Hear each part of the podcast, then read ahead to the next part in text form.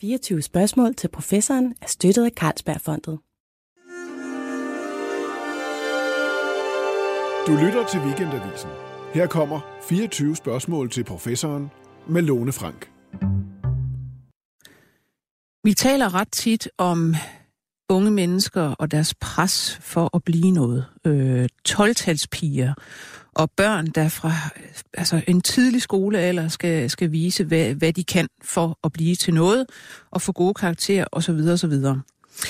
Jeg vil lige starte med i dag at læse nogle ting op fra en kontaktbog, sådan fra først i 60'erne, hvor der står noget om en lille dreng. Der står blandt andet, Minik har i dette skoleår endnu ikke haft sine sager i orden. Og en anden, i forhold til de andre børn når Minik forbavsende lidt. Eller, da Minik som regel møder uden at kunne sin salmevers, beder jeg dem hjælpe ham. Øh, forældrene skriver så tilbage nogle gange i den her kontaktbog, for eksempel, Minik kommer for sent, da han var meget træt i morges. Øhm, jeg synes jo så, det er interessant, at denne lille, lidt trætte og ikke særlig øh, skoleparate dreng, han vokser op og bliver en verdenskendt geolog og øh, en forsker, som har fået stort set alle de priser, man kan få her i landet, både på forskningssiden og formidlingssiden. Min gæst i dag er nemlig Minik Rosing. Velkommen til dig. Tak skal du have. Du er professor i geologi ved Københavns Universitet, og en af de forskere, stort set alle kender herhjemme. Og grunden til, at jeg begynder med at læse det her op, det er jo så også, at jeg kan læse det i en bog, du øh, lige har fået udgivet, som hedder Rejsen til tidernes morgen, jorden set fra Grønland. Og den er selvfølgelig anledning til, øh, at du skal herind, også fordi vi ikke kun skal tale om forskning, men også om, hvordan forskning og forskningsinteresser spejler ens eget liv, øh, og ikke kommer ud af det blå. Ja. Så vi skal tale både forskning og, hvad skal man sige, liv og interesser. Øhm, og jeg plejer jo at spørge det, det første spørgsmål til folk herinde. Hvad, hvad, hvordan er du endt der, hvor du er? Men det vil jeg så ikke gøre i dag, fordi vi faktisk skal snakke ja, om det ja, ret det, meget hen ad vejen. Klogt, det, det så i stedet for, så, så vil jeg spørge, hvis du nu skal give sådan en hitliste over de vigtigste og mest interessante forskningsresultater, du har fået udgivet. Hvad skulle det så være? Ja, det tror jeg helt klart, at der er i hvert fald altså det, at øh, der har været liv på jorden så langt tilbage i jordens historie, vi overhovedet kan se. Der er ikke nogen del af jordens historie, vi kan undersøge, hvor der ikke har været liv. Øh, det, det synes jeg er meget, meget interessant. Ja, fordi det var jo noget, der startede, altså jeg mener, det var i 1999, ja. du fik udgivet ja, en, en artikel, ja. med, hvor, man, hvor du fik ført livet længere tilbage, end man troede. Ja. Hvad var det, der øh, skete der? Jamen, det var, øh, altså, jeg havde arbejdet med nogle bjergarter i Grønland, som er meget gamle, og jeg arbejdede sådan set ikke på dem for at lede efter spor af liv, for det regnede jeg med, at det var totalt umuligt, at man ville kunne finde det. Altså, der var ikke liv på jorden dengang, simpelthen. Mm. Øhm, og der var gode grunde til, at jeg tror, at der ikke var liv på jorden på det her tidspunkt. Øh, fordi at... Øh, men hvis man studerer månen, kan man se, at månen har været bombarderet med meteoritter i meget høj grad på, i, på et, et tidspunkt i jordens historie op til omkring måske 3,7 milliarder år siden. Og derfor regner man med, at jorden ville have været konstant steriliseret indtil et stykke efter den her periode. Ja. Men det jeg så fandt, det var, at øh, i nogle bjergarter, som var 3,7 eller 3,8 måske milliarder år gamle, at der var nogle øh, meget utvetydige spor af, at der havde været levende organismer i havet på det her tidspunkt. Så det er ligesom at få rykket sig ind på, den, på, den, på bagsiden af, hvad der burde have været muligt, og det, det, det var jo øh, ekstremt interessant. Men jeg synes især, at det er interessant, fordi det her med, at øh, at det siger noget om, hvad liv er for en, et, fænomen, at øh, det har været her i al den tid, vi kan studere, der har det mm. været her. Der har ikke været sådan et eller andet antal 100 millioner år, hvor jorden var jord, og der ikke var noget liv på den. Så det ah. siger formodentlig et eller andet vigtigt om, hvad liv er for en fænomen. Men det her med de her meget, meget gamle klipper, altså Grønland er det sted, så vidt jeg forstår, ja. som på, på jorden, hvor man kan komme længst tilbage geologisk. Ja. Hvordan kan det være? Det er nok en tilfældighed, eller det er nok sammenrend af tilfældigheder. Altså det er selvfølgelig, at øh, det kræver, at de her bjergarter er der. Men mm. så er der en ting, som er mindre tilfældig, og det er, at øh, geologer har studeret Grønland igennem rigtig lang tid, og med meget stor, øh, skal man sige, vedholdenhed. Fordi at Grønland jo har været dækket af indlandsis indtil for ganske nylig, og det vil sige, at de klipper, som mange andre steder enten er forvidret og dækket af jord og planter og alt muligt andet forfærdeligt, øh, de er ligger frit tilgængelige, så man kan studere dem. Og det betyder, at det er meget nemmere at få et indblik i, hvordan jorden fungerer ved at studere klipperne i Grønland end mange andre steder. Så det, man kan sige, det er dels, at, at de er der, det er en tilfældighed, mm. klipperne. men det kan også være, at der er nogle tilsvarende andre steder på jorden, men hvor man bare ikke får øje på dem, fordi at uh, geologien er mere skjult af, af, af noget andet ovenpå. Ja. Men hvor kunne det for eksempel være? Jamen, der, vi ved, der er meget gamle bjergarter i både Australien, i Mongoliet, i sydlige Afrika og også nogle steder i Sydamerika. Så, så øh, og, altså, hvis man sådan ser på det i forhold til, hvor meget geologi der er på jorden, så er de her områder, som er meget, meget gamle, de er jo ekstremt små. Øh, så der kunne også ligge og putte sig nogen et andet sted, som vi bare ikke har fået øje på. Mm. Altså, når, når man tænker vores geologi og, og kontinenterne og bjerge og så videre, og man snakker unge og gamle og det der. Mm. Prøv lige at give et overblik over, ja. hvis man kan ja. det sådan rimelig kort. Hvordan i alverden fungerer øh, sådan en planet med hensyn til dens overfladegeologi? Altså, det, er der ting, der kommer op og går ned og Yeah. Ja, altså det kommer netop an på, hvad det er for en planet. Hvis vi ser på vores søsterplanet, øh, en af vores naboplaneter Mars, øh, så kan man sige, at der er overfladen på den meget gammel, og det er fordi, den ikke har været geologisk aktiv øh, i meget, meget lang tid. Mm. Det er noget mindre end jorden, har mindre varme og så videre inde i sig. Øh, Venus på den anden side, den er formodentlig meget ung, fordi at den har voldsom vulkanisme, som sker med jævne mellemrum. Så, øh, så man kan ikke bare sige, at en planet, hvordan den egentlig fungerer. Jorden, den fungerer altså på øh, en måde, som gør, at den har en løbende fornyelse af noget af sin overflade, men der bliver lidt af det gamle øh, alligevel sparet og, og bliver tilbage. Og derfor så har jorden en, en geologisk historie, der rækker sådan øh, groft sagt omkring 4 milliarder år tilbage. Og det skal så tages i forhold til, at jorden er 4,5, lidt over 4,5 milliarder år gammel. Mm. Så vi har altså en halv milliard år, som er jo forholdsvis lang tid, må man sige, øh, som vi faktisk har meget lidt indblik i, og som vi håber at kunne, kunne lære noget om. Og faktisk en meget skægt ting, når vi har nævnt Mars der, eller månen for den sags skyld, det var, at hvis vi nu en dag kunne finde en jordmeteorit mm. på Mars eller på månen, ja. fra den meget tidlige jord, som er blevet slynget derop, så havde vi faktisk pludselig fået et vindue ind til vores egen øh, planet. Ja. Jamen, er det noget, man regner med faktisk godt kunne findes? Altså, det, det, de må findes. Spørgsmålet om man så falder over dem, ja. det er måske lidt mindre tvivlsomt, ikke? fordi jo. der er jo forholdsvis lidt trafik på både Mars og på månen. Så. Ja, indtil videre. Indtil videre, ja. Men med dine, din første sådan gennembrudsartikel af 99, der, der fører du i virkeligheden livet tilbage til mm. omkring 3,8 ja, milliarder ja, år ud af de her 4,5. Ja, ja. Øh, og det går formentlig længere tilbage ja, nu. det må det gøre. Ja. ja. Øhm, hvad er så det næste, du kommer på landkortet med? Jamen, det, er, det er, altså, i hvert fald i min egen opfattelse, det er jo det er svært at vide mm. sådan noget, men, men min egen opfattelse, synes jeg, det, det som virkelig har været interessant, det var, at, at så begynde at se på, hvad var det for noget liv, hvad kunne det? Øh, og så den næste øh, skridt, det var at sige, at at øh, der er tydelige tegn på, at det her liv har været i stand til at lave en eller anden form for fotosyntese, det vil sige veksle sollys om til noget mm. energi, der kan bruges til ja. for organismer til deres forskellige gøremål. Øh, Hvordan ser man egentlig overhovedet det? I Jamen, sådan det, gør man, det gør man med stort besvær, kan man sige. i, i, i, i ja, klipper, ja. ja. Men altså, det, fidusen er, at øh, hvis en organisme ikke kan lave fotosyntese, så er den nødt til at leve af energi, som er til, og, og hvad skal man sige, råmaterialer, som er, er umiddelbart tilgængelige i dens miljø. Og det, den så gør, det er, at den i virkeligheden får nogle processer, som vil være sket alligevel, til måske gå en lille smule hurtigere, og så tapper den lidt af den energi. Ja. Så, så den efterlader sig altså ikke nogen spor ved at gøre det, andet end hvis du lige finder en, en, en levende organisme tilbage. Ikke? Men ved så gør den ikke noget. Hvis du har fotosyntese, så bruger øh, organismerne øh, energi inden fra solen til at få kemiske reaktioner til at gå i den modsatte retning af, hvad de ville have gjort spontant på jorden. Det opbygger noget. Og det er noget, den opbygger, det stofskifte, den har. Det efterlader altså nogle kemiske spor i dens, i dens miljø. Så det, man kan sige, det er, at hvis man kan lave fotosyntese, så begynder man at ændre sine omgivelser, og det er de ændringer, vi kan detektere. Ja. Og, og, og, og, så det er den ene side af den. Den anden side er, at det vi finder forholdsvis massive øh, hvad skal man sige, aflejringer af kulstof fra de tidlige organismer, det betyder, at de må have været gode til at udnytte no, en eller anden ressource omkring sig. Og i det åbne hav, så er der ikke ret mange energiressourcer. Den eneste, der rigtig er, øh, det er i virkeligheden solen. Så der, der er flere ting, der peger i den retning. Ja. Men, øh, men det næste, du sådan ville øh, slå ned på, kunne det for eksempel være 2006? Ja, det kunne det, og det var, det var øh, faktisk, det er jo sådan, øh, jeg tror jeg, i alle menneskers tilværelse, tager man af til op til revision, hvad er det egentlig, jeg går og laver. Mm. og så kan man sige, nu har jeg uddannet mig med stort besvær, og, og som du siger, efter en forholdsvis øh, øh humpende skolegang, til endelig at blive geolog, øh, som jeg aldrig havde forestillet mig øh, kunne lade sig gøre. Øh, men så har jeg så arbejdet som geolog nogle tid, og så opdager jeg pludselig en dag, at jeg sidder og arbejder med biologi i virkeligheden. Mm. Og så tænker hvad 17 er jeg gang i? Altså, hvad, og, hvad, hvad, hvad, hvad rager det ind i mig som geolog, om ja. livet kunne lave fotosyntese? Ja.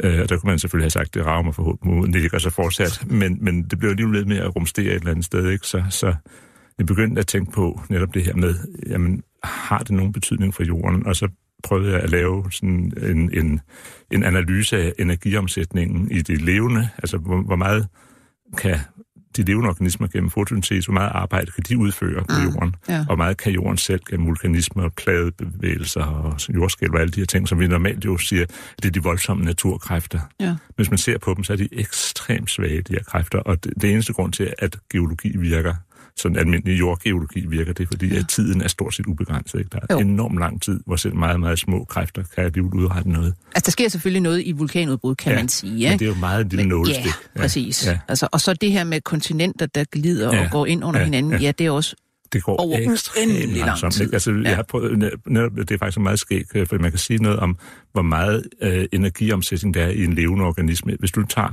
øh, skal vi sige, en, en håndfuld græs, du går ud og plukker, så er der mere kemisk energi i den håndfuld græs, end der er bevægelsesenergi i et helt kontinent, der flytter sig.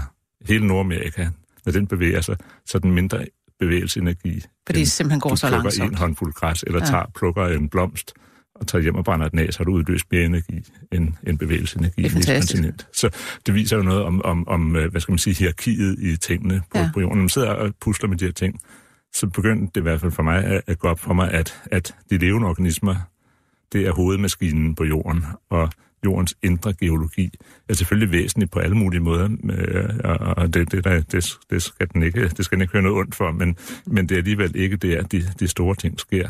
Og øh, det er så nået frem til, var, at en af konsekvenserne, kunne man i hvert fald øh, godt argumentere for, at, at, at livets... Øh, kan man sige, at livet havde opfundet fotosyntese, det var, at kontinenterne begyndte at spire frem på jorden, og det land jord, vi lever på, ikke ville have været her, hvis ikke livet havde opfundet fotosyntese. Så havde det virkelig været en vanddækket planet. planet. Ja, ja, nemlig, ja. Ja. Hvad øh, forestiller du, der er sket med det her liv? Hvad har det gjort?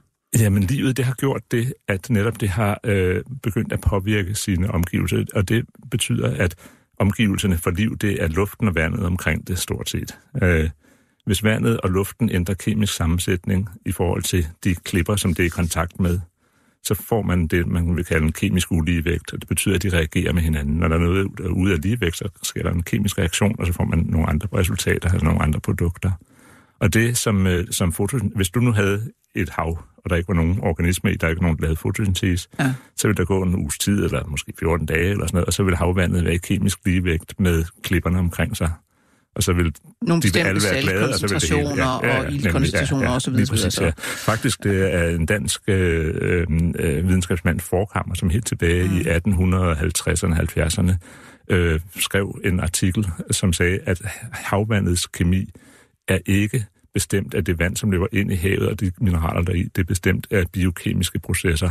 Øh, så, så det er jo sådan set øh, ret godt set. Jeg har faktisk boet på Forkammersvej. Der kan du selv se, ja. jeg vidste ikke, det var det der, nej, han har lavet. Interessant. Nej, ja, men det, det er faktisk meget, meget, men det er meget, meget klart udtryk. Mm. Meget, meget ja. fin artikel. Ja på et meget tidligt tidspunkt. Men, øh, men, men hvad hedder det, det betyder jo, at hvis nu, at det så er havets sammensætning, bliver vedligeholdt et levende organismer til at være noget andet end det, der er i ligevægt med klipperne, mm. så vil der altid være en reaktion mellem klipperne og det, det vi kalder forvidring eller omdannelsesprocesser, og havbunden bliver omdannet. Så det er så godt jo. Men det andet er, at vi ved, at granit, som er det materiale, som kontinenter er lavet af, det kan ikke det kan man ikke få ved bare at smelte basalt, som ellers er det standardmateriale. Det bliver ud af... Ja, det er ja. også Venus, Mars, asteroider ja. i månen, alle vejen ja. har en overflade af basalt. Så det er det, der, der, der sker, når man smelter det indre af en planet. Hvis man nu tager en basalt, som kommer op på overfladen, og tager den tilbage ind i planeten igen gennem en bevægelse, den bliver varmet op igen, så skal den op på omkring 1100 grader, så smelter den, så får man en ny basalt, og så kan man blive ved med det. Men hvis den har været igennem den her forvidringsproces først, så øh, vil den, når den kommer op på en 600-700 grader, så vil en del af den, en lille del af den smelte, og den lille del vil være granit. Mm. Og det er lettere end basalten, så det vil lige så stille begynde at fistre op af og lægge sig på overfladen mm. og ansamle sig der. Så det kan man i hvert fald lave en, en, et argument for, at, at det, det er sådan set den kobling, som gør, at vi får kontinenterne. Og noget, der taler for det her, det er, at jorden ikke havde nogen kontinenter i det første halve milliard år, eller næsten 700 millioner år. Mm. Så hvis det nu var noget, som hvis det bare dannedes ved de normale løbende processer, så er det meget, meget underligt, at den ikke rigtig blev taget sig sammen det første næsten milliard år. Ja. Øh, Så noget skete, og det noget var formodentlig opfindelsen af fotosyntese. Ja. Og at det nåede at få et omfang, så det virkelig kunne, kunne ændre på jordens måde at fungere på. Ja. Men det kommer du så ud med i en artikel Ja. der i, i 2006. Hvordan bliver det modtaget? Ja, først øh, skulle den jo ud i artiklen, og Ja. det var i sig selv... Øh, Bare for den igennem ikke- peer ja, review ja. var, var måske vanskeligt. Vi var en gruppe af, af gode kolleger fra, fra Frankrig og fra USA, øh, og øh, øh, som, som øh, alle sammen var, synes jeg, det var øh, ri- rigtig sjovt og interessant og spændende og sådan noget. Øh, og på den anden side var vi også godt klar over, at det var måske sådan øh, en lille smule på grænsen af, af, af Altså, også fordi det er, jo, det er jo ikke noget, man kan bevise. Det du kan ikke lave eksperiment en gang til, eller sådan Nej. rulle det baglæns. Altså, man kan komme med nogle indicier, som, som underbygger det her. Ikke? Så, så det gjorde vi, og, og sendte den ind, og de to reviewer, som, som kom og, og skulle kommentere på manuskriptet, to andre forskere, som var udvalgt af, af tidsskriftet.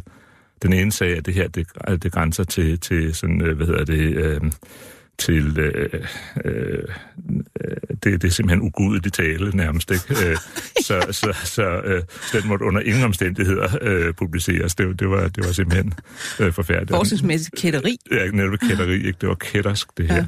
Og den anden sagde, øh, at øh, hvis det her blev publiceret, så ville vores omdømme være ødelagt for altid. Øh, og det var jo også... Øh, så var det, vi tænkte, at vi havde nok ikke noget omdømme alligevel, så det gjorde ikke så meget. Så, så, så vi, vi fik den så øh, faktisk... Det var, det var meget interessant, fordi redaktøren på tidsskriftet sagde, med sådan nogle voldsomme øh, kommentarer, så måtte der være et eller andet ved det, som gjorde det værd at publicere. Det var faktisk meget, meget ja. øh, fint. Altså hvis, nogen, hvis et eller andet forskningsresultat, ja. eller tilsyneladende resultat, virkelig ja. pisser nogen Ja, af, ja. så må det være, fordi de kan se ind til selv, det, det, Ja. her, det ødelægger ja. det, vi selv går og roder med, Ja. og det er sgu nok rigtigt. Ja, ja. Altså. Det var i hvert fald et eller andet den form for resonemang, vil jeg tro, Mm. mm. ikke?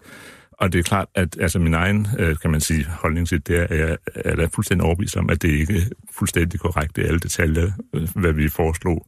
Men det, som er vigtigt, det er, at det er, det er i hvert fald ikke helt forkert. Nej. Øh, der er helt sikkert øh, øh, noget i det, som er, er, er fundamentalt vigtigt for forståelsen af, Men hvordan, hvordan, jorden hvordan er det så gået med, med diskussionen? Fordi det er vel så noget, der, der ligesom, altså siden 2006, ja. øh, har bredt sig. Jamen, det, det er jo gået, og det vil jeg ikke overhovedet tage, øh, så tage æren for, at, at det er gået i den retning, men der er jo opstået et helt nyt felt, som hedder geobiologi, som, mm. er, som netop ser på vekselvirkningen mellem øh, de levende organismer og, og, den, og den fysiske jord. Mm. Øh, og og den, det, det er kommet fra alle mulige kanter, ikke? så det er også selvfølgelig, fordi tiden har været moden til, øh, også i, i, i vores egne hoveder, at, at der, altså man hører jo ting rundt omkring, folk går og spekulerer på, ikke? og det sedimenterer på en eller anden måde til et eller andet. Ikke? Så, så, det, så det er jo noget i tråd med noget, vi ser alle vejen efterhånden. Ikke? Det er, det er tværdisciplinære, og Ja. hvad, hedder det? er der, at, øh, at, at gevinsterne ligger. Ikke? Bryd siloerne ned. Ja, og jeg tror, altså det er, jo ikke, det er jo ikke fordi, at man ikke tidligere har tænkt det, men man er nødt til at fylde siloerne med noget,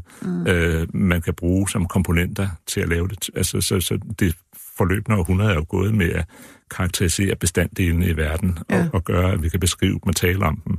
Ja. Og man kan ikke begynde at sætte dem sammen i nye øh, konstellationer, før man har beskrevet dem og givet dem navne. Så, så, så det, det er sådan en, tror jeg, sådan en naturlig evolution inden for, for, for forskningen. Ja. Så synes jeg faktisk, vi skal gå lidt tilbage til øh, den her lidt dogne, dogne dreng, vi, vi, fik, vi fik malet frem i starten. Eller i virkeligheden, og, og, og prøve at finde ud af, hvordan kom du til at interessere dig så frygtelig meget for, øh, for grønlandske klipper? Jamen, det gjorde jeg, tror jeg, fordi jeg er vokset op. Dels er jeg født i Grønland og har haft mine første år i Grønland, og dels er jeg vokset op i en familie, hvor Grønland fyldte rigtig, rigtig meget. Så det er i hvert fald sådan en del af det. Den anden er, at jeg tror, måske ikke jeg var specielt doven, jeg var bare ikke vældig interesseret i skolegang. Jeg tror, det var nok det, der var problemet. øhm, men, øh, men øh, hvad hedder det? Øh, jeg tror også, at, at, at øh, altså, i min familie omgikkes vi folk, som interesserede sig for ting af alle mulige slags. Øh, det gør de fleste mennesker jo nok, men, men i hvert fald, det var, det var noget, som det var meget tydeligt. Ja. Og under en rejse i øh, Grønland, øh, der øh, var jeg så, øh, da jeg var omkring ni år, ni år har jeg været, ja, der, øh, der blev jeg for første gang sådan opmærksom på det her med, at, at, at øh, bjergretter, sten, klipper, man så kaldte dem i den alder, mm. at, de, at de havde strukturer, de havde komponenter, de havde farver. Det var, det, det var ikke bare en sten, det bestod, der var noget i den øh, på en eller anden måde.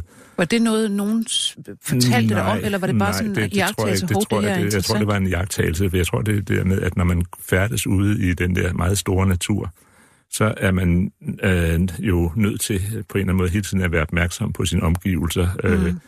Og også, øh, altså man, man fester sig ved former og alt muligt andet for at kunne navigere og kunne finde hjem igen, når man er faret vild og alt det der. Ikke? Så Ja. det er jo ikke noget, man gør bevidst, men jeg tror bare, at man har en eller anden form for, det gør det også, når du kører i trafikken, for ikke at blive ramt af den anden cyklist mm. og så videre. Ikke? Så, men, men, men her er det naturfænomener, som du øh, navigerer efter. Ikke? Og det, det tror jeg på en eller anden måde, at, at øh, jeg kan bare huske øh, den der sådan, øh, begyndende øh, hvad skal man sige, fornemmelse af, at de her sten, de er forskellige for det første, øh, og der må være en grund til de forskellige, og hvad kan den grund være? Jeg har, har, altså, ligesom, har en fornemmelse af, at, at, øh, at, øh, at de, de, har, de har en, en historie, de gerne vil af med. Og det kan man sige, det er måske lige netop det med min skolegang, der havde jeg en tilsvarende erfaring. Jeg kunne godt se, at der var noget sort krimskrams på siderne i bøgerne. Jeg havde også klart fornemmelse af, at det nok betød et eller andet, men, men øh, det, tog noget tid, før det blev øh, klart for mig, hvad det var, det betød. Men så kommer du jo til Danmark senere i, i din barndom, Ja. og bor der i, i et godt stykke tid. Ja, Men øh, det må også have været en, en utrolig omvendtning. Det var altså, en kæmpe omvæltning. Øh, og- jeg tror, at, at, at netop det, at øh, altså, min far er grønlandsk, min mor er dansk, men jeg har boet i mange år i Grønland, og, og mange af familiens venner havde et eller andet tilknytning til Grønland, og min fars arbejde og min mors arbejde også i lang tid på, på forskellige måder havde et eller andet med Grønland at gøre, så det var jo også øh, på en eller anden måde, så var vi en del af en dansk øh, virkelighed, som var meget anderledes. Og så var der alligevel sådan nogle, øh, hvad skal man sige, sådan et lille refugie af Grønland. Øh, mm. Og jeg tænker tit på, at øh, i den her tid, hvor man snakker jo meget om folk, der indvandrer fra forskellige steder, og hvad, man nu skal forvente af dem i forhold til tilpasning og alt muligt andet, men det er jo meget, øh, tror jeg, både sundt og også meget svært ikke netop at beholde de der små, øh, hvad skal man sige, øh, domæner af, af, af noget, som, som øh, er ens egen baggrund, mm. som gør, at man kan forholde sig bedre til, til alt det nye, der står rundt om en. Ja. Altså jeg synes ofte, man hører, for ikke at sige altid, øh, folk, der er opvokset i Grønland, eller har været der meget, altså de siger altid, altså det er naturen, de savner. Ja, det ja, er, ja. Altså hvor man jo her i Danmark, det, det kan man ikke rigtig sige, Nej, vel? Det nej. der, ej, Ja. altså det, det, det, det kan være noget andet, man Ja, savner, det kan ja. være en stemning, det kan Ja, være, men, ja. men det er sgu ikke naturen.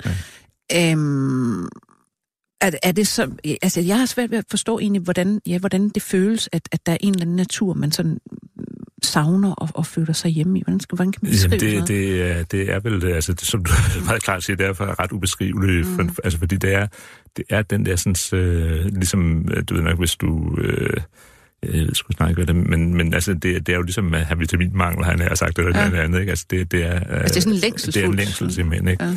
Og så tror jeg at faktisk, at, øh, at for mit eget og for mange andres vedkommende, som har familie i Grønland, så er det, det er ikke kun naturen, der er også øh, nogle, hvad skal man sige, sociale stemninger og den slags, som, som også øh, er, er, er, er noget, som er anderledes her. Ikke? Men, Ja. men, men det er rigtigt, at, at der er både savnet af den grønlandske natur, så i starten, når man kom til Danmark fra et meget, meget lille op- sted, hvor der ikke boede nogen andre mennesker nærmest, så var det også øh, at skulle forholde sig til alt det virvar af ting og sager og mennesker, og der skete noget, altså det er ofte, når man taler om naturen i Grønland, øh, sådan, øh, man skal dramatisere det på en eller anden måde, så taler man om det der, altså, som om det er noget meget intenst og noget mm. stort og voldsomt og sådan noget. Og det, som jo er det fantastiske ved den her natur, det er, at den er så utrolig begivenhedsløs og, og rummelig og alle de her, men det er, jo et, det er jo et sted, hvor der stort set ikke foregår noget, og der er Ja. ja. totalt ro rundt om en. Ikke? Det er mm. det, der er det, er, det, der er, er det fantastiske. Jeg kan sige, her er der altid larm. Om Ja, ikke andet, så er der ja, nogle ja, træer, der rasler. Ja. Altså du har i Grønland, kan du have dage, altså hvor der ikke er en vind, der rører sig. Havet det er totalt blankt. Der er, ikke, altså, der er intet, der rører sig nogen steder omkring. Der er ikke mm. en lyd, der er ikke noget som helst. Og det, det er jo sådan set, tror jeg, meget sundt. Føler man, at tiden går langsommere sådan et sted? Mm. Ja, altså, det ved jeg ikke. 4 milliarder år går ret, tager lang, lang tid på de kanter i hvert fald, så meget kan jeg sige. Øhm, senere, når du så altså, øh, jamen, du vokser op, og du må have været andre steder mm. med, med bjerge og så Mm. videre og så videre. Er der noget, der så føles meget anderledes med hensyn til de der meget gamle grønlandske klipper, end for eksempel at være i Alperne eller Dolomitterne, ja. eller hvad det er? Øh, egentlig ikke så meget, tror jeg, øh, andet end at øh, altså, man vil jo tænke sig, at det må være helt mærkeligt, øh, sådan ukendt land, ligesom at komme ind til noget, der er så gammelt. Men det, som jo er, er meget interessant, synes jeg, i forhold til også, hvordan jorden fungerer, det er det her, at de her klipper, man ser, det kunne være hvor som helst. Det kan være i Skåne, det kunne være... Det, du kan simpelthen ikke se forskel på stenen selv, om Nej. den er...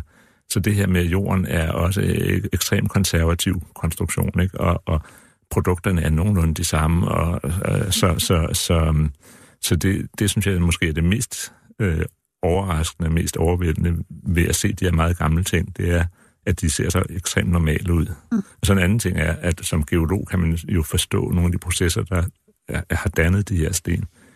Og det, det er så til gengæld, det, det, er måske, det synes jeg kan, kan være sådan lidt svimlende, det her med, at du kan se, øh, du kan simpelthen ligesom se en proces, som er taget tre minutter Ja. for næsten 4 milliarder år siden.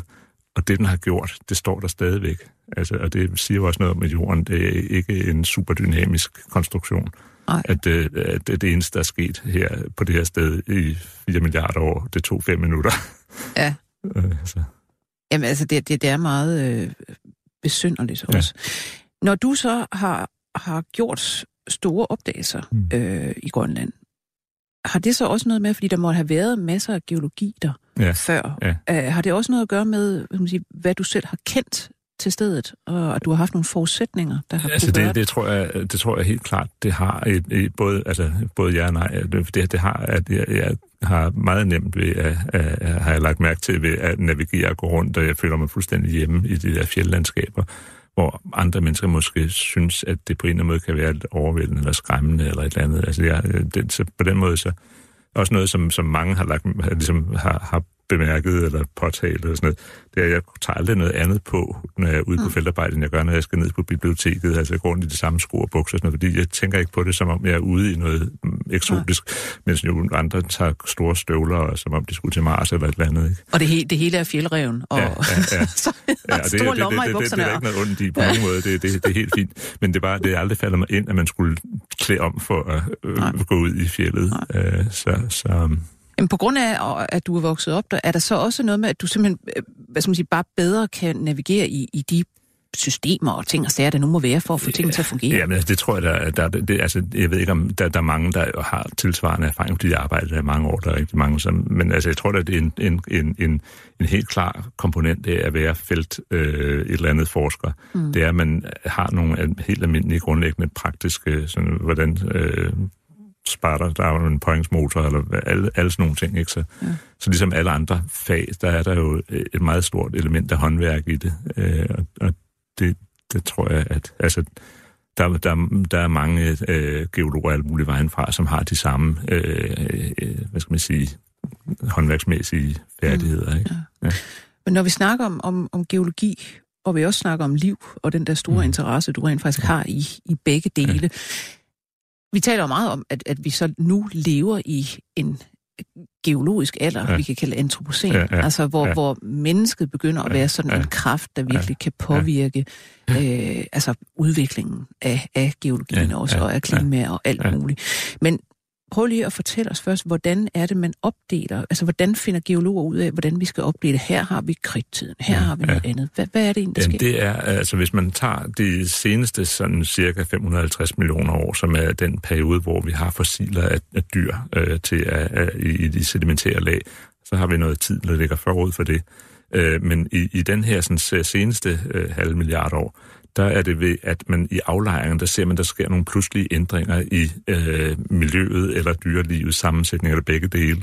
Og det er det, man har brugt til at inddele de her tidsperioder. Og det startede egentlig med i virkeligheden kortlægning af England, øh, primært øh, i forbindelse med, at man skulle bygge kanaler i forbindelse med industrialiseringen, så skulle man jo kunne navigere. Når man skulle lave en kanal, så må den meget gerne være nogenlunde vandret, øh, ellers så virker den ikke så godt. Så man havde behov for at kunne øh, overføre øh, viden om lag fra et sted til et andet. Ja. Øh, og, og for at kunne det, så var man nødt til at give dem nogle navne, og man var nødt til at kunne skille dem fra hinanden. Det gjorde man så på grund af de fossiler, der var i dem. Ja. Øh, så, så, så på den måde har man så fået delt jordens historie op i nogle sådan spiselige bidder. Og, og man kan se, at der er tab af information over tid, så de bidder, der er tættest på os, de er ikke ret lange geologisk set. Jo længere du går tilbage i tiden, jo længere bliver perioden, fordi vi har mindre og mindre information til at se de små detaljer. Så vi kan i. virkelig inddele det i særligt med stor finhedsgrad. Nej, og når så du går tilbage øh, forud for det, så har du en verden, hvor der ikke var dyr, men hvor du havde alt liv var mikrobielt, øh, og hvor øh, også altså det at tab af information over tid og så videre gør, at man har meget, meget lange stræk. Ikke? Så det, det kan være milliarder af år. Og man, der er sådan en periode, der hedder den ikke formelt, men det, det er bare en, en, del af en periode, øh, som øh, går under navnet The Boring Billion. ikke? Det, det, det er en The milliard år, Billion, hvor der ja. ikke skete noget. Ikke? Så- Der var nogle mikrober, som bare lå der og gjorde Men ikke noget. kørte det hele, som det plejede. ikke? Ja, ja. Og det er jo altså interessant at tænke på i forhold til de tidsskalaer, hvor de øh, ændringer, vi forårsager som mennesker, øh, fungerer. Øh, at øh, det, der, der er det hverken øh, milliarder eller millioner eller årtusinder. Eller, øh, altså det, det er, nu er vi nede på at, at kunne lave globale forandringer over øh, dekader. Eller, øh, Det er en, en meget interessant, totalt opspeedet Ja, udvikling. det er det, men det hele går hurtigere og Ja. hurtigere, ikke? Men der, er jo også, der, altså, der ligger jo også fantastiske, hvis vi snakker om livet og hvordan det har udviklet sig i forskellige, til forskellige tidsalder, der er jo mærkelige ting, når man går tilbage. For eksempel det, man i biologien kalder den kambriske revolution, Ja, ja. Eller eksplosion, Eksplosion, hvor, ja, hvor simpelthen altså, livsformer lige pludselig kommer der utrolig mange ja. mærkelige Ja, livsformer, ja, som man ja. slet ikke har set før. Og de har, øh, det der også er specielt ved dem, at de har underlige kropsformer og Ja, planer, ja, som vi slet ikke har i dag. Altså meget asymmetriske, underlige dimser, der er lavet på alle mulige måder. Ikke? Hvor det så på et tidspunkt, så, så stopper det, det, ligesom, ja, ja. og så finder det sig sådan et, Ja, et leje, men ja. om nu har vi nogle, øh, nogle hvad det hedder, kropsdesigns, Ja, ja, som er ja. Altså symmetriske, ja. og, og, og vi har ikke ret mange ja. af dem. Der er ikke ret mange forskellige, og, Men og så det, man videre ser det. altså inden for, inden for, for hvad hedder det, ledningsføring og, og, og, og, og, og rørlæggerbranchen, ikke? at hvis det virker, så lad være at reparere det. Ja. Øh, og det kan man sige, at den der øh, øh, eksplosion, det er der, hvor man ligesom prøvede alle koncepterne, og så Ja. ja. fandt man det design, der i bred forstand virkede.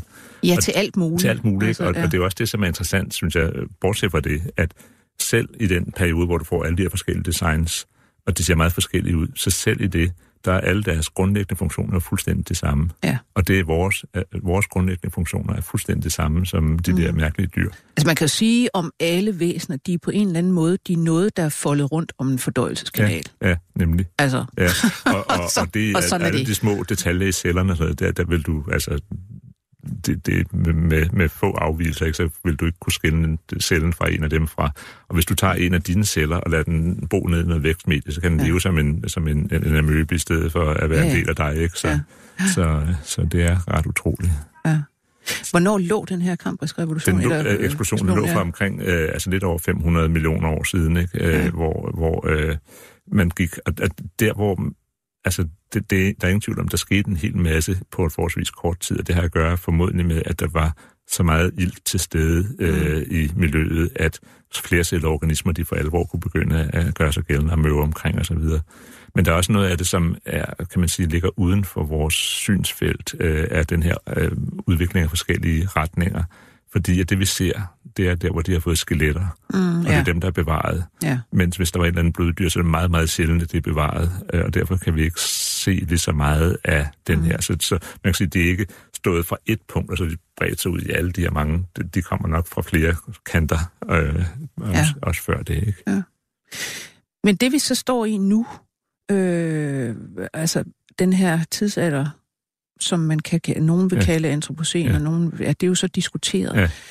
Øh, hvordan ser du på det? Er vi i sådan en særlig tidsalder, og, og hvad går det Ja. ud på, Altså, der, er, der er ingen tvivl om, at vi er i en særlig tidsalder. Spørgsmålet er, om det giver nogle særlige øh, fordele at definere det som en geologisk tidsperiode, fordi geologiske tidsperioder, de er, er ellers altid jo retrospektive, mm. øh, og, og noget, som vi definerer på, ligesom hvordan det så gik, det ved vi sådan set ikke noget om, hvordan det kommer til at gå. Vi ved noget om nogle processer, der er i gang.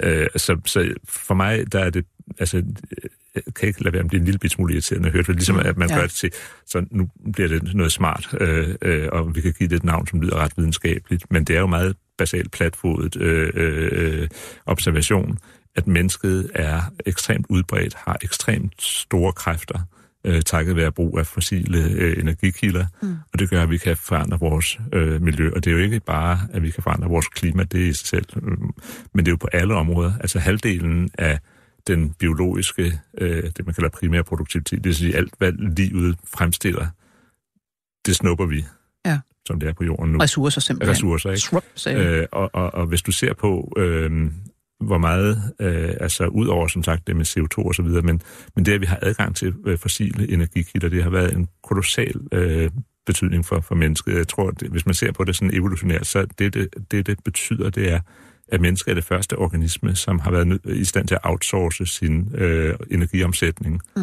Altså alle, alle skal have det ind i kroppen, ja. få energien ud af sig selv, møve omkring. Det vi har fundet ud af, det er at ligge hen på sofaen, og så lade Varme noget andet. Altså, ja. ja. Øh, så, så, øh, og, og, og, og hvis vi tager gennemsnittet af alle mennesker på jorden, ikke bare i den rige del af verden, så, så har vi alle sammen 30 menneskekræfter cirka nu at gøre godt med. Så det svarer altså til, at vi ikke er syv, men vi er et eller andet 210 mil- milliarder mennesker Ja. i forhold til, hvad vi kan udrette. Og det er, det er selvfølgelig øh, noget, der sætter sine spor. Ja. Øh, Så, så, så indsigten, som gør, at man har fundet på at kalde det antropocen, det er der ingen tvivl om, den er meget, meget vigtig, og, og det er meget vigtigt, at vi forholder os til den. Men om vi bliver bedre til at forholde os til den, at vi giver den et geologisk tidsperiode navn, det, det er, er lidt mindre Men, overbevist om. men det er jo noget, der...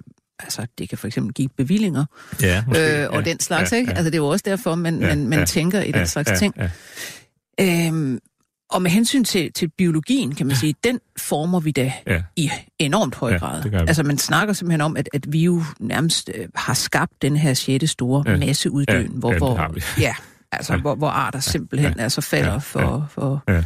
for foder, ikke? Ja.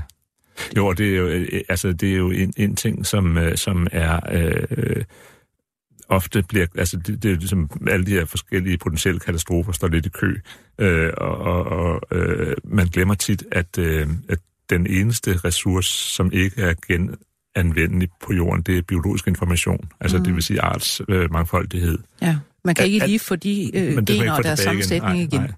Alt andet øh, kan vi i virkeligheden, hvis vi har adgang til energi, kan vi øh, recycle alt. Øh, så det med ressourcer, der bliver meget talt om vand og mm, metaller og alt muligt andet, som er helt relevant alt muligt andet. Men, men man skal bare huske på, at der er intet af det, som er umisteligt i den forstand.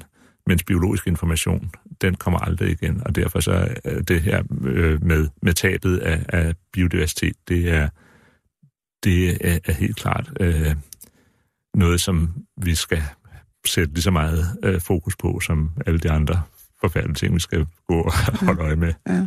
Vil du sige, at det sådan er i virkeligheden oppe i toppen af vores alvorligste problemer? Det, er- det er der ikke, ikke et øjeblik i tvivl om, øh, at det er. Øh, altså, der er ingen tvivl om, at får vi reddet øh, jorden, hvad er overbevist om, vi gør i forhold til klima og alle mulige andre ting, øh, så skal der også være en, en, en jord, det er værd at bo på. Mm. Og jeg tror, at, at det er jo noget, som, som vi også, altså det her tværdisciplinære, at vi bliver mere og mere opmærksomme på, at selv i vores egen ind- indre husholdning, i vores egen krop, er vi afhængige af et kæmpe apparat af forskellige organismer, som alle sammen spiller sammen. Ja, fordi når vi snakker om biodiversitet, så vil de fleste tænke, åh oh, ja, pandaen og den Ja, sibiriske ja, tiger, ja, og det er ja. selvfølgelig frygteligt alvorligt Ja, at miste dem, ja. men det er jo rigtig mange små organismer, det vi er ikke alt tænker muligt, over. ikke? Ja, og, det, og det er jo det, øh, altså, og det, det er jo de miljøer, som, som henfalder. Altså, der er formodentlig øh, tusind forskellige små øh, lopper og lus og underlige ting, som lever på en panda, som ryger med den, når den ryger, øh, men som ingen græder over. Ja. Øh, og, og det, det, så, så, så, øh, så det er jo den generelle øh, skal man sige, miljø øh, henfald. Øh, og, og det, som er, er rigtig væsentligt, det er, at de her øh, skal man sige, dele af, af vores omverden, som vi er dybt afhængige af, hvor vi tror, det er måske vi er afhængige af hvedekernen, mm. eller hvad det Ja. nu er.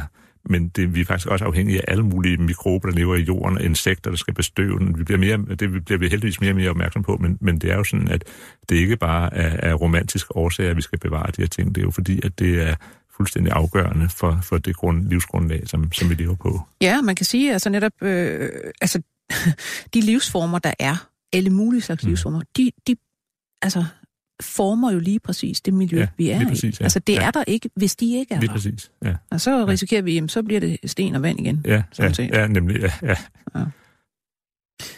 Ja, nu siger du bare, at stenen er tilbage, så er det godt. Øhm, nu arbejder du også i øjeblikket øh, med at redde verden via sten, Ja, kan man sige. Ja, ja, altså hvad ellers skulle kunne redde verden end Nej. sten? Øh, så øh, ja, det, det er et, et, et, øh, et, synes jeg selv, rigtig sjovt øh, projekt, øh, som også potentielt kunne være gavnligt. Det er jo sådan ligesom det her refleksion over, hvor arbejder jeg med biologi, når jeg er geologi. På et eller andet tidspunkt, når man kommer op i min høje alder, så begynder man også at tænke på, hvorfor går jeg inden jeg fumler rundt i alt det her i det hele taget, når der er så mange ting, som trænger til at blive gjort noget ved. Øh, og øh, det tog sit udgangspunkt i, at jeg for nogle år siden sammen med en gruppe forskere på alle mulige discipliner øh, fra mange universiteter rundt om, lavede en analyse af Grønlands fremtidsmuligheder i forhold til råstofudvinding osv., fordi der, Ja. der var mange, mange store spørgsmål. Og, den og blev- enormt meget snak om Ja, det og, også. meget, ja, og den blev af mange set som ligesom et katalog over alt det, der ikke kan lade sig gøre. Og det var jeg ret ked af, fordi jeg synes egentlig, det var et katalog over, at der var mange ting, der kunne lade sig gøre. Men, men Det var den, der hed til gavn for Til Grønland. gang for ikke? Grønland, lige præcis nemlig. Men, øh, men, øh, men øh, hvad hedder det? Så ligesom i min dårlige samvittighed over det, så tænker jeg, kan, kan man ikke begynde at lave en analyse af, hvad kunne Grønland potentielt øh, gøre noget ved? Og det, som jeg tænkte som, som forsker, det er selvfølgelig, det er kun forskningen, der kan afsløre den slags. Øh, og, og, og, og i stedet for at begynde at sige, okay, hvad gør man andre steder? Kunne vi ikke gøre det samme? Så prøv at sige, hvad er Grønland for en fænomen? Hvad er det helt grundlæggende? Hvad adskiller Grønland fra alle andre steder i verden? En af de ting, der adskiller Grønland, det er, at vi har den eneste iskappe på den nordlige halvkugle, og den eneste iskappe, som er ligesom tilgængelig på, Ja. på et kontinent, som, som, som, som, øh, som det er i Grønland. Og sådan en anden ting er, at når man går rundt i Grønland, så er man altid enormt irriteret over, at der er noget mudder, som er alle vegne. Om ens gummistykker er fast, og børnene er ved at drukne og alt muligt. Det er, helt, det, det er irriterende, det her mudder, ikke? Så Øhm, kunne man ikke eksportere. kunne man ikke gøre et eller andet med det? Kunne vi ikke sende det til nogle andre, der kan det? Og så er der en grundlæggende ting, som, som man ved, som, som øh, når man arbejder med, med øh, geobiologi og geokemiske kredsløb, det alt sammen hedder, det er jo, at i alle de her sådan, forskellige øh, miljøer, der er der en strøm af nogle næringsstoffer, som går gennem de levende organismer og holder de levende i gang. Og det, du så der, der er stort set alt, alting i jorden nogle kredsløb, som på en eller anden måde er afhængige af nogle af de her sådan, stoffer. Ja. Og øh, hvis man ser på jorden, så er de her stoffer, de er opløselige i vand i et eller andet omfang, og derfor planterne har adgang til dem også. Så når det regner, hver gang det regner, så tager regnvandet og en lille bit smule af det, der er i jorden, og når det løber af og løber ud gennem floden og så videre, så ender det i havet, og det er alt sammen udmærket, så kan livet i havet leve af det. Men det betyder, at den jord, der ligger tilbage, den bliver øh, til stille forarmet det her. Hvis der nu står en vulkan ved siden af, så kommer der nyt mineraler på Ja. hele tiden. Men hvis der nu ikke gør det, og det er det de fleste steder på jorden, er det faktisk sådan, at der ikke er det, i troberne er det varmt, og det regner som æder, jeg ved ikke hvad, Ja. ja. og derfor så bliver de her ting udvasket meget effektivt. Så trobejord, de er ekstremt fattige på øh, mineralske næringsstoffer. Ja. Hvis ikke man har øh, hvad det, tropisk skov stående ja, på ja, det. ja, så, og Det så er næringsstofferne i, i, i, i, i skoven. Ja. Og så når et træ dør, så bliver det genanvendt, og så Ja. vokser der nyt. Hvis man nu engang har fældet træet, så er de næringsstoffer tabt for Ja. ja. altid. Så det er den ene ting. Og det er også, hvis man bare har en mark, så giver den måske 10% af det udbytte, en mark vil give her. Ja. Så når man nu ved det som, øh, som geolog, så er det jo så lige at lægge to og to sammen og sige, i Grønland har vi en, en masse frisk knust bjergart, og det er meget, meget finkornet derfor det er mudder. Så derfor er det, har det nemt ved at reagere, når det, er, så, det har en stor overflade, når det er fint. Kan vi ikke tage og sende det til Sydamerika, eller Afrika, eller Indonesien, eller et eller andet sted, og så sprede det ud på de her dårlige jorder, og så få dem øh, revitaliseret. Altså det, man kalder gletsjermel. Glætsamil, ja. Ja. ja. Og øh, den her revitalisering, den øh, vil jo så øh, gøre, at man får dels trukket noget CO2 ud af atmosfæren, øh, og dels så øh, vil man få, øh, skal man sige, måske udjævnet nogle af de uligheder, der er i verden, øh, som heller ikke er, er, er nogen bagdel. Og øh, man vil også være bedre i stand til at brødføde en stigende befolkning, som jo, og, og måske endnu vigtigere, man, man kunne måske endda have et mindre areal, som man anvender til landbrug, og det vil få mere plads til naturbevarelse, ikke? Og de grønlandske børn vil ikke længere have mudder og gumstøvler. Nemlig, altså, der, der, der er ingen ende på, ingen ende på, på hvor godt Nej. det kan være, ikke? Øh, og det, som, øh, som er interessant ved det, det er jo så, at, at, øh, at, øh, at materialet, det er produceret i Grønland. Det kræver ikke nogen stor infrastruktur, det, og det laver ikke noget væsentlig forurening eller noget mm. som helst at udnytte det. Og øh, det vil formodentlig også, altså, der, der vil helt klart vise sig, at der er nogle problemer af alt det, der er altid i alting. Men en af de ting, som er de første hensyn, man skal selvfølgelig se på, det er, er det egentlig klogt at flytte noget så langt, øh, så store mængder materiale fra Grønland til Afrika ja. eller et eller andet, ikke? Ja. Fordi det skal jo med skib, og det udleder Men fidusen er, at når de næringsstoffer bliver frigivet fra det her mel, så er det fordi, at melet reagerer med CO2 fra luften. Mm. Og så kan man regne ud, at det faktisk op, optager den samme mængde CO2, som, det, som bliver frigivet ved at flytte 10.000 km med et skib. Så det er CO2-neutralt? Det burde det være, ja. Og så ja. hvis du så ovenikøbet begynder at bygge øh, kulstof i jordlagen og så videre, ved at du får mere biologisk produktivitet, så vil det tage ovenikøbet noget mere ud, ikke?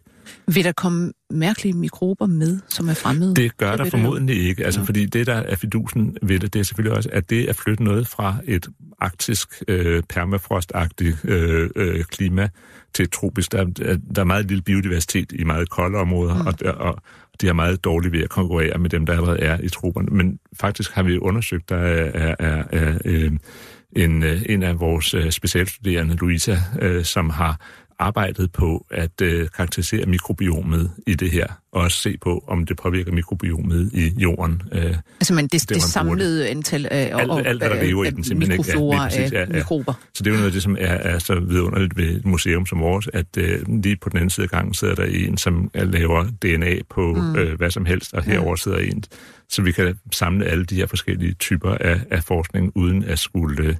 Øh, øh, ud og lede efter nogen ude i den store verden. Ikke? Så.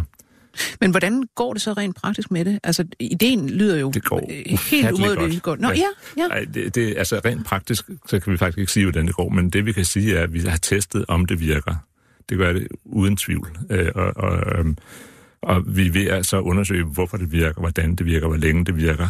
Og det, som bliver det helt afgørende for, om det kommer til at flyve eller ej, mm. det er selvfølgelig om økonomien i det, om den ja. mere værdi, det skaber, kan betale for øh, at udvinde det og transportere det. Og der kan man sige, at der er det altid lidt op ad bakke at tage noget fra et sted, hvor, det er, hvor arbejdslønningerne er høje, til et ja. sted, hvor de er lave, fordi ja. det, kræver, det laver ikke meget pengeværdi ja. i Afrika eller Sydamerika. Men det koster mange penge at sætte nogen til at grave det op i Grønland, hvis, hvis, ja. hvis man sådan skal se på. Det ved vi ikke, og det kan også være, at det er noget, som måske der skal en eller anden filantropisk øh, øh, element ind i. Bill Gates eller, eller, eller, eller, eller, at øh, netop at det, at det optager CO2, er der også penge i. Ja. Øh, som, så, så, så der er mange ting, som stadigvæk kræver øh, noget forskning for at kunne slippe det løs. Men, men øh, det, vil sige, der, er ikke nogen, der er ikke nogen skuffelser.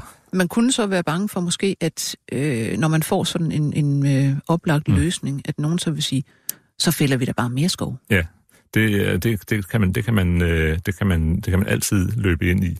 Jeg tror bare, at øh, det, som vil være altså umiddelbar, en umiddelbar effekt er jo, det er ikke nemt at fælde skov. Hvis, hvis du kunne sprø øh, noget vidunderpulver ud på en mark, der allerede er der, i stedet for at gå ud med motorsaven og tændstikkerne. Mm. Øh, og den anden side er selvfølgelig også, at som vi snakker om før, at når den biomasse, der stod i træet, først er forsvundet, så kan træet ikke vokse igennem. Det har du for mulighed for at, at, at, at, øh, at genskove områder, som er blevet afskovet. Så, så hvis man skal skal være lidt optimistisk, og det, det er man nok nødt til for at kunne holde det hele ud, mm. øh, så øh, øh, vil jeg sige, at potentialet for, at man kan få mere natur og genoprettet noget natur, er, er i hvert fald også en del af, af mulighederne. Ja. Nu sagde du før, at øh, du stod bag den her rapport til gavn for Grønland. Mm. Det er vel også noget, du er begyndt at tænke og meget mere over og engagere dig meget mere i, ja. nu her i din ja. høje alder, ja. som du ja. siger. At ja. hvad er egentlig til gavn for ja. Grønland? Ja. Hvordan, hvordan ser du på det? Jamen, jeg ser sådan på det, at, øh, at, øh, at, at ligesom alle andre steder, så er, er det at, at have hvad skal man sige, en forskningsbaseret øh, forståelse af, af sine omgivelser, det giver en meget bedre mulighed for at lave nogle fornuftige beslutninger. Så det er jo ikke sådan, at jeg tænker, at, at og det, det var meget vigtigt, både den og hvad, hvad jeg ellers har været involveret i siden, det er jo ikke sådan, at vi skal komme med anvisninger på, hvad man skal gøre vi skal komme med et, øh, hvad skal man sige, et vidensgrundlag, som gør, at dem, som tager de politiske beslutninger, det kan også være, at de tager dem på tværs af, af hvad skal man sige, af, af den viden, ja, men de, de skal i hvert fald ikke gøre det af uvidenhed. Altså, det, man, man skal have en viden om, og der synes jeg, at i forhold til Grønlands udvikling, der har man i mange år næsten altid på at sige, hvad gør man her, hvad gør man der, lad os prøve det, men, men det, jeg mener jo, det er helt afgørende, at man har et klart billede af, hvad Grønland er for en fænomen ja. først, og så sige, okay, hvad kan vi gøre inden for de rammer, ja. som giver mening? Og, og det synes jeg, det er en oplagt øh, universitetsopgave, ja. at levere sådan en, en, en, kan man sige, en, en ikke... Øh, ikke tendentiøs beskrivelse af, af, af rammerne for, for mulig øh, fremgang. Men nu spiller I jo meget ind til, øh, til øh, et politisk ja. øh, hvad skal man sige, lag. Ja. Altså, og, og du har også selv påpeget, at der er måske meget forskel på, hvad man går og mener ja. om, hvad Grønland skal ja. og ikke skal ja. i det politiske ja. lag og i befolkningen. Ja, det er der.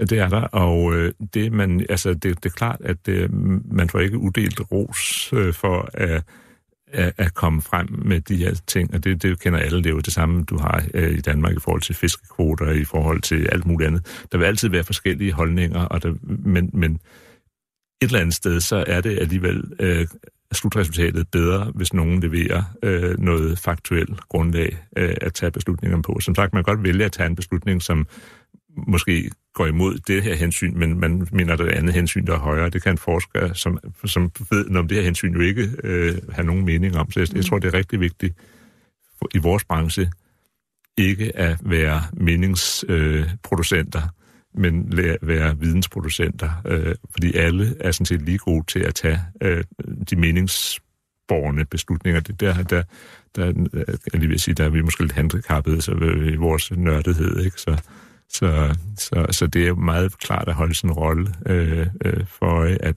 det handler om at, at øh, producere noget viden, som øh, kan bruges af alle til at tage nogle beslutninger. Men hvordan står det egentlig til med holdningerne til det der helt centrale spørgsmål, som vi jo diskuterer mm. meget, når ja, det handler ja. om Grønland? Øh, selvstændighed, løsrivelse for Danmark eller ej? Altså der ja, er der jo en politisk ja, klike, der ja, siger, at det er det, vi skal. Ja, ja. Øh, jeg tror, det er meget det, det, det er svært at få et, et, et klart billede af det, men, men jeg vil sige, at det er ikke sådan, når du... Øh, det er ikke min oplevelse, når jeg øh, går rundt i Grønland, at folk sådan spontant sidder op og siger, nu må vi have noget selvstændighed. Altså, det, er, det er for mig at se mest et politisk øh, agenda. Øh, og det gælder jo meget ofte, synes jeg, i alle lande, at, øh, at øh, Grønland har nogle reelle problemer i forhold til både under uddannelse og økonomi og alt muligt andet. Det har jo vi alle sammen i et eller andet omfang. Og øh, lige så svært det er at, at få dem løst og, og komme med rigtig gode forslag, det er jo dem, man løser med en håndevending. Mm. Øh, lige så kan man sige... Øh, øh, rart kan det have, være at have nogle mere konceptuelle øh, politiske mål, øh, som er, er, er måske lidt mere diffuse. Men, og det er jo ikke fordi, at, det, at der ikke er, er formodentlig et eller andet form for oprigtig ønske om det, men, men det, som jeg ikke synes at, øh, at, at, at præsentere nogle meget klare analyser af, det er det, hvad er det, vi ikke har, som vi gerne vil have, hvad er det, vi har, som vi ikke vil have, som vi får gennem det. Ligesom man, man tænker, at alle problemer, de retter ind, når først man har fået det her sådan, magiske ord, så det er sådan et lidt sesam, sesam ord, mm. øh, som får problemer til at forsvinde, i stedet for at man prøver at tænke på, okay, hvilken, også hvad, hvad mener man med ordet? Altså ja. selvstændighed, det kan jo være en, en, altså jeg kender ikke nogen, der er selvstændige. Men, ja, og man kan ja. sige, en, en nation af 55.000 øh, mennesker, ja, ja. Øh, ja det, det er svært at se en selvstændighed for sig, som ikke enten er at læne sig så op af, hvad ved jeg, mm. Kina, USA, mm. et eller andet, mm. eller Danmark. Ja, ja. Men altså, det er jo også svært at se en med 5 millioner, som ikke læner sig op. Vi, altså, vores øh, ja. økonomi er bundet ja. op på ja. euro og alt. Altså, vi er jo alle sammen, altså det er fuldstændig som vi snakker om før med de her øh, øh, biologiske øh, netværk af organismer. Vi er alle sammen jo afhængige af hinanden i forskellige omfang. Så det der med, hvornår man kalder det, at nu er man afhængig eller uafhængig, mm. det er jo en flydende grænse. Det er jo ikke sådan, at man kan sige, at det, det er her eller her. Det er det, jeg mener, at, at ja.